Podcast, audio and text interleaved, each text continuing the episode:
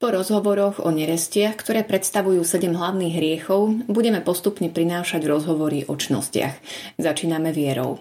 Keď sa viera sústredí čisto na náukové formulácie, riskuje, že sa bude prihovárať len hlave bez toho, aby sa dotkla srdca. A keď sa sústredí len na konanie, riskuje, že sa stane moralizovaním a zredukuje sa len na sociálnu stránku – Viera je však život. Je to prežívanie lásky Boha, ktorý nám zmenil existenciu. Hovorí v knihe o nerestiach a pápež František. O živote s darom viery sme sa rozprávali s františkánom Gabrielom Prievalským, ktorý sa pre vieru rozhodol ako 33-ročný. Hovorí, že Boh nám neustále trpezlivo ponúka tento dar a čaká na našu odpoveď. Po jej prijatí však nesmieme zaspať na Vavrínoch, že my sme už hotoví kresťania. Je to celoživotná plavba. My sedíme v lodičke, držíme v rukách veslá a ideme proti prúdu. Ako náhle človek prestane veslovať, už ho to odnáša od toho cieľa. Povzbudzuje tiež rodičov, ktorí sa trápia nad tým, že ich deti stratili vieru. Je prirodzené, že prídu v živote človeka momenty, keď mu viera nedáva zmysel. To je taká formácia nielen toho človeka v tom krízovom momente viery, ale aj tých druhých. Viera nefunguje bez pochybností. Tie sú dokonca nevyhnutné, aby sme sa v duchovnom živote posunuli ďalej. Čaká, pán Boh pozná každého z nás, nie? Tak tam pustí takú malú atomovú bombu, že aby to nejako rozhádzal. A to môže byť také skúšky. Páter Gabriel zdôrazňuje, že je dôležité nepýtať sa, na základe čoho sa nám toto deje, čo zle sme urobili, ale sústrediť sa na hľadanie odpovede, čo nám chce tým Boh povedať, kam nás chce posunúť. Čo to vôbec znamená, že viera je teologálnou čnosťou? Predovšetkým to znamená to, že jej pôvodcom, ale aj darcom je Boh. Prichádza z hora. Viera toho človeka, ktorý ju má, tak ho vlastne otvára pre Boha, respektíve tá čnosť je, to je iná viera, ako napríklad, že verím pánovi učiteľovi, že A je A, alebo 3 a 3 je 6, preto to není e, ľudský predmet tej viery, ale ozaj ten predmet viery je božský, je zameraná na Boha. No a keď je darom, dostávajú každý, prečo potom poznáme neveriacich ľudí, ktorí vieru v Boha vôbec nejako neriešia? Každý dar od Boha predpokladá odpoveď človeka. Ona je tu, ale rozličné okolnosti, e, ktoré v živote človeka sú, tak jednoducho bránia prijať ten dar. Napríklad my to veľmi dobre vieme, aj keď sme vyrastali v nejakej tej, eh, by sme povedali, spoločnosti totalitnej, aj v minulom režime, tak vlastne vieme, aké prekážky sa kládli tým veriacim rodinám. Ale niekde vyslovene doma učili, ja som mal takého príbuzného, ktorý vyslovene učili proti Bohu, protináboženskí, oni pred kňazmi plúli napríklad. Áno. Čiže od malička bol v tých deťoch ako si zablokovaný ten, ten zmysel pre tie božie veci a teda aj pre tú vieru. Ale teda nevylúčuje to to, že v priebehu života zase môžu nastať okolnosti. Samozrejme, lebo... Kedy sa človeku ako keby otvorí priestor na to, aby mohol prijať ten Presne tak lebo aj títo spomínaní, ten život im také nejaké príležitosti kládol do cesty, že vlastne oni sa v istom zmysle museli otvoriť pre niečo vyššie, než len preto, čo je známe tu v tomto svete. Čiže ako si takéto nejaké situácie disponujú toho človeka preto, aby ten dar viery mohol prijať, aby sa mu mohol otvoriť. Lebo Pán Boh to neustále ponúka. Veď všetci sú povolaní ku spáse, jak hovorí slovo Božie. No a zoberme si teda ten prípad, že Pán Boh dá človeku vieru, ten ju príjme, dostane dar a vieme teda, že tá viera u ľudí je rôzna. Ako to je? Má nejaké rôzne škatulky e, s veľkosťou tohto daru a jednému dá takú, taký balíček, taký balíček, alebo ako si to môžeme predstaviť? Pán Boh dáva nejako každému aj primerane nejakým jeho schopnostiam, prirodzeným, ale potom zase aj nejakému tomu povolaniu, milosti povolania, aký teda zámer má Pán Boh s tým človekom. Lebo tu je akási zase sloboda Boha. Sloboda Boha, ktorý sám dáva komu chce, koľko chce. Ale môžeme povedať, že každému dáva toľko, aby mu to stačilo na spásu, aby mu to stačilo na jeho dokonalosť osobnú. E, použijem možno taký obraz. Predstavme si, že by boli všetci, ja neviem, čo povieme, lekári. Lebo to je dosť vysoký status, nie? No ale predstavme si, že by neboli pekári. A čo takí smetiari? Takže nejako tak je to aj v tom duchovnom živote, ale v konečnom dôsledku nikto nie je ukrátený. Znamená to teda to, že sa v tej viere nemáme vzájomne porovnávať? Skutočne, každý je taká originálna bytosť, že nemôžem sa porovnávať e, v zmysle, že ja ten je na tom ako lepšie než ja. Lebo ten má svoje dary, ten je povolaný napríklad modliť sa, klačať na kolenách od rána do večera. Ale ak by zanedbával nejaké iné veci, však len orael et labora, keby sme povedali, že tak jeho klačanie by mu ešte nemuselo nič e, prispieť. Svetý Pavol by mu povedal, že to len zasycuje svoje telo. Áno? Mm a mnohí skutočne utekajú od života vôbec od duchovného života, v tom pravom slova zmysle, keď si myslia, že klačaním na kolenách alebo modlitbou vyriešia svoj duchovný život. To nie. Keď sa ja teda by som sa mal pozerať aj na druhého, nech, keď je to niekto fakt kvalitne duchovný človek a tak ďalej, Pane Bože, požehnávaj ho, a, ale ty sa staraj o seba.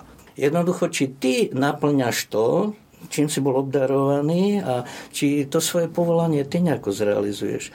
Lebo tu ma napadla aj myšlienka e, svetého e, Františka Saleského, že on v jednom pojednaní píše v tej filotere, že iná je zbožnosť reholníka, iná je zbožnosť robotníka. Že? A bolo by to prevrátené a naruby a nesprávne, keď by sa e, treba reholník usiloval e, robiť e, ako biskup napríklad, áno, aj biskup a, a reholník má úplne inú špiritualitu. Takže preto porovnávanie je nejaké nesprávne. A keď voči sebe, mne sa zdá, že som kedysi bol na tom lepšie, než som dnes, tak e, môže to byť pravda, ale nemusí. Lebo zase, napríklad aj život modlitby, on má svoj vývin, že? A my si myslíme, že najlepšia je tá modlitba, kde najviac hovoríme alebo kde najviac citu nejakého mm, prežívame. Že? A v začiatkoch duchovného života, napríklad keď je niekto po obrátení, pán Boh toto dáva. Lenže potom príde bezvetriet, lodička akoby ale ustáva na tom mori a teraz človek si myslí, že je všetko zle. Nie. Je možno oveľa viacej vtedy uvedomiť, že pozor, tu ma pán posúva do iného levelu, a ja sa už nikdy nevrátim k tomu, čo bolo predtým, ale tu musím začať teraz žiť akoby na novo. A to predpokladá vieru toto, že? A hovoríme teda o stave akejsi krízy viery? Kríza v tom zmysle, že, že človek vtedy začína pochybovať, áno? Začína pochybovať ako o, sebe, lebo skutočne tá modlitba sa mu môže stať nudnou. Môže sa mu zdať, že on tam stráca čas, a nie len čas, ale aj seba. A že by mohol konať niečo napríklad užitočnejšie. Môže celkom aj rezignovať na duchovný život ten človek. Že mu to nedáva nejaký zmysel. Že mu to nedáva nejaký zmysel. No. Ale práve vtedy by si mal uvedomiť, že Pán Boh s ním robí aj nejakú operáciu, že keď ho chce posunúť do vyššieho levelu, Svetý Otec v knihe o nerestiekačnostiach povedal, že krízy viery nie sú priestupkami proti viere, naopak odhaľujú potrebu a túžbu čoraz viac vstupovať do hĺbky Božieho tajomstva. Viera bez skúšok nás vedie pochybovať o tom, či je to naozaj pravá viera, pretože ak je niekde viera, ide tam diabol a chce ju zničiť. Čiže nemáme sa bať skúšok. kríz a skúšok? Kríz sú nevyhnutné, no báť sa ich človek sa prirodzene bojí zmeny, že? Lebo to vyžaduje od neho čosi, nejakú zmenu, že? Alebo čohosi nového, že? My, sme, my sa podobáme v istom zmysle tomu vozičkárovi, ktorého pán Ježiš išiel uzdraviť, áno. A pán Ježiš sa opýta, chceš byť uzdravený? A my povieme pánu Ježišovi, a však kto by nechcel byť uzdravený, keď sedí na vozičku, nie? Ale toto vozičkára predpokladá, že teraz sa bude starať on sám o seba a nie tí druhí, ktorí sa doteraz o neho starali, že bude musieť zobrať život do vlastných rúk. A to je náročnejšie. A tak vlastne aj na tom, v tom živote viery. Nož tak pán Boh tam, ak, čak, pán Boh pozná každého z nás, nie? tak tam pustí takú malú atomovú bombu, že, aby to nejako rozhádzal, aby toho človeka ozaj kam si ďalej doviedol. A to môže byť také skúšky, tie nejaké nové, áno, ktoré tu neboli, ktoré sme my nepredpokladali, že ale ja teraz hovorím, aby ten, kto toto počúva, aby ich predpokladal, áno a nedesil sa ich, dobre? Ale aby vedel, že vlastne oni tu musia byť a, a skôr, než si položí otázku, nie akú to má príčinu, čo som ja zle urobil, ale čo mi chce týmto Pán Boh povedať, kam ma chce posunúť cez túto skúšku. A sú nejaké obdobia v živote človeka, kedy tak nejako častejšie dochádza k nejakým krízam viery, že je človek tak náchylnejší k tomu, aby ako keby stratil zmysel tohto daru? Takým prvým, takým možno, že výraznejším e, krizovým momentom viery e, býva také obdobie, e, keď človek vstupuje do, do veku dospelosti. Však to vidíme aj na prejavoch, tak by sme povedali, tých mladých ľudí, nie? Začnú rebelovať aj proti viere. A rodičia, starí rodičia sú z toho zúfali. Náš syn, ktorý ministrovával, naša dcéra, ktorá citovala písmo, chodila na stredka a teraz nič. E, čoho je to dôsledok aj takéto správanie? Totiž to pre tohoto už e, začínajúceho dospeláka, keby som tak povedal, vlastne už tá viera, ktorú on mal predtým, tá detská viera, už nestačí. Musí prejsť do viery, ktorá je osobná a ktorá je schopná povedať skutočne osobne, ja viem, komu som uveril. Lenže toto obdobie, ten krizový moment, e, môže mať rozličnú intenzitu, prejavy, ja neviem, všelijaké dramatické alebo menej dramatické, dĺžku, niekde to akože môže trvať aj roky. A ja niekedy ešte hovorím takýmto zúfalým rodičom alebo starým rodičom, e, hovorím, pozrite sa, mne to trvalo tiež 15 rokov a som tu. Ja som sa v 33 rokoch nejako že obrátil. Keď som si kladol otázku, kto znovu ma vyprosil, ako aby som sa obrátil, no tak mama mi vychádzala, že ona sa za mňa modlila, že alebo nejakí chorí ľudia, alebo čo, ktorí sa modlia, že, za obratenie hriešníkov a tak ďalej. A potom im po- hovorím ešte jednu vetu. Zúfať si nad pacientom znamená urážať lekára.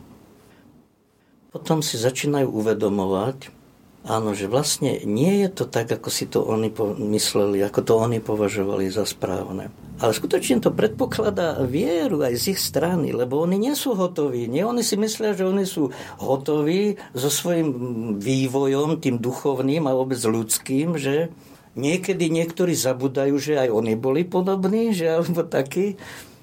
Takže to je taká formácia nielen toho človeka v tom krízovom momente viery, ale aj tých druhých. Lebo pri všetkej akože úcte k tým rodičom, oni ešte nie sú schopní pochopiť všetko a nevedia ani vyhodnotiť, čo je v konečnom súčte a dôsledku výhodnejšie pre toho ich e, človečika, na ktorým sa trápia. Ešte sa vrátim k Svetému Otcovi. On ešte hovoril, že problém vzniká aj vtedy, keď máme vlážnu vieru, a tak vyzývam, aby sme si dali pozor na vláž, vlážnosť vo viere, na polovičatú vieru, lebo tak ľahko sklzneme a viera sa stane zvykom alebo možno len kultúrnou skúsenosťou a necítime ju, nežijeme ju. Viera je dar a ak nie sme schopní udržať si ho, dar sa zničí.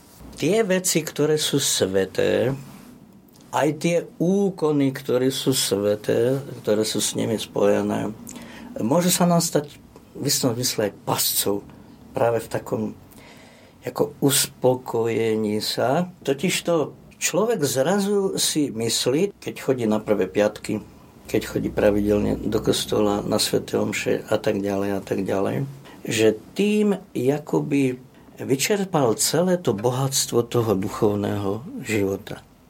Istom zmysle by sme mohli povedať, že tieto sviatosti sú ako pohonné hmoty, ktoré sú dodané do toho stroja, ale ten stroj, ktorým ten kresťan potom je, musí sa ešte jaksi jednak otvárať tej, tej mnohotvárnej Božej milosti, čiže musí sa otvárať smerom k Bohu, ale potom sa musí otvárať aj ako si smerom k človeku. A tuto ako sú strašné a veľké rezervy. Veď keď si spomeniete, Sveta Omša sa začína úkonom kajúcnosti a tam je aj taká formulácia, že a zanedbávaním dobrého hrešíme, že?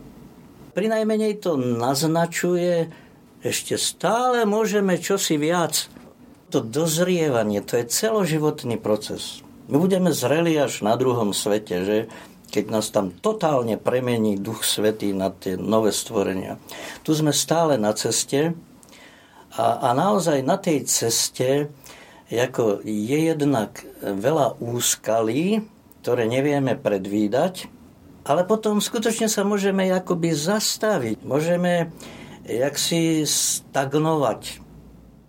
No a aby sme úplne tam, jak si nezostali teda stať na jednom mieste, tak pán Boh používa také rozličné zase veci, ktorými nás teda chce posunúť nejako ďalej.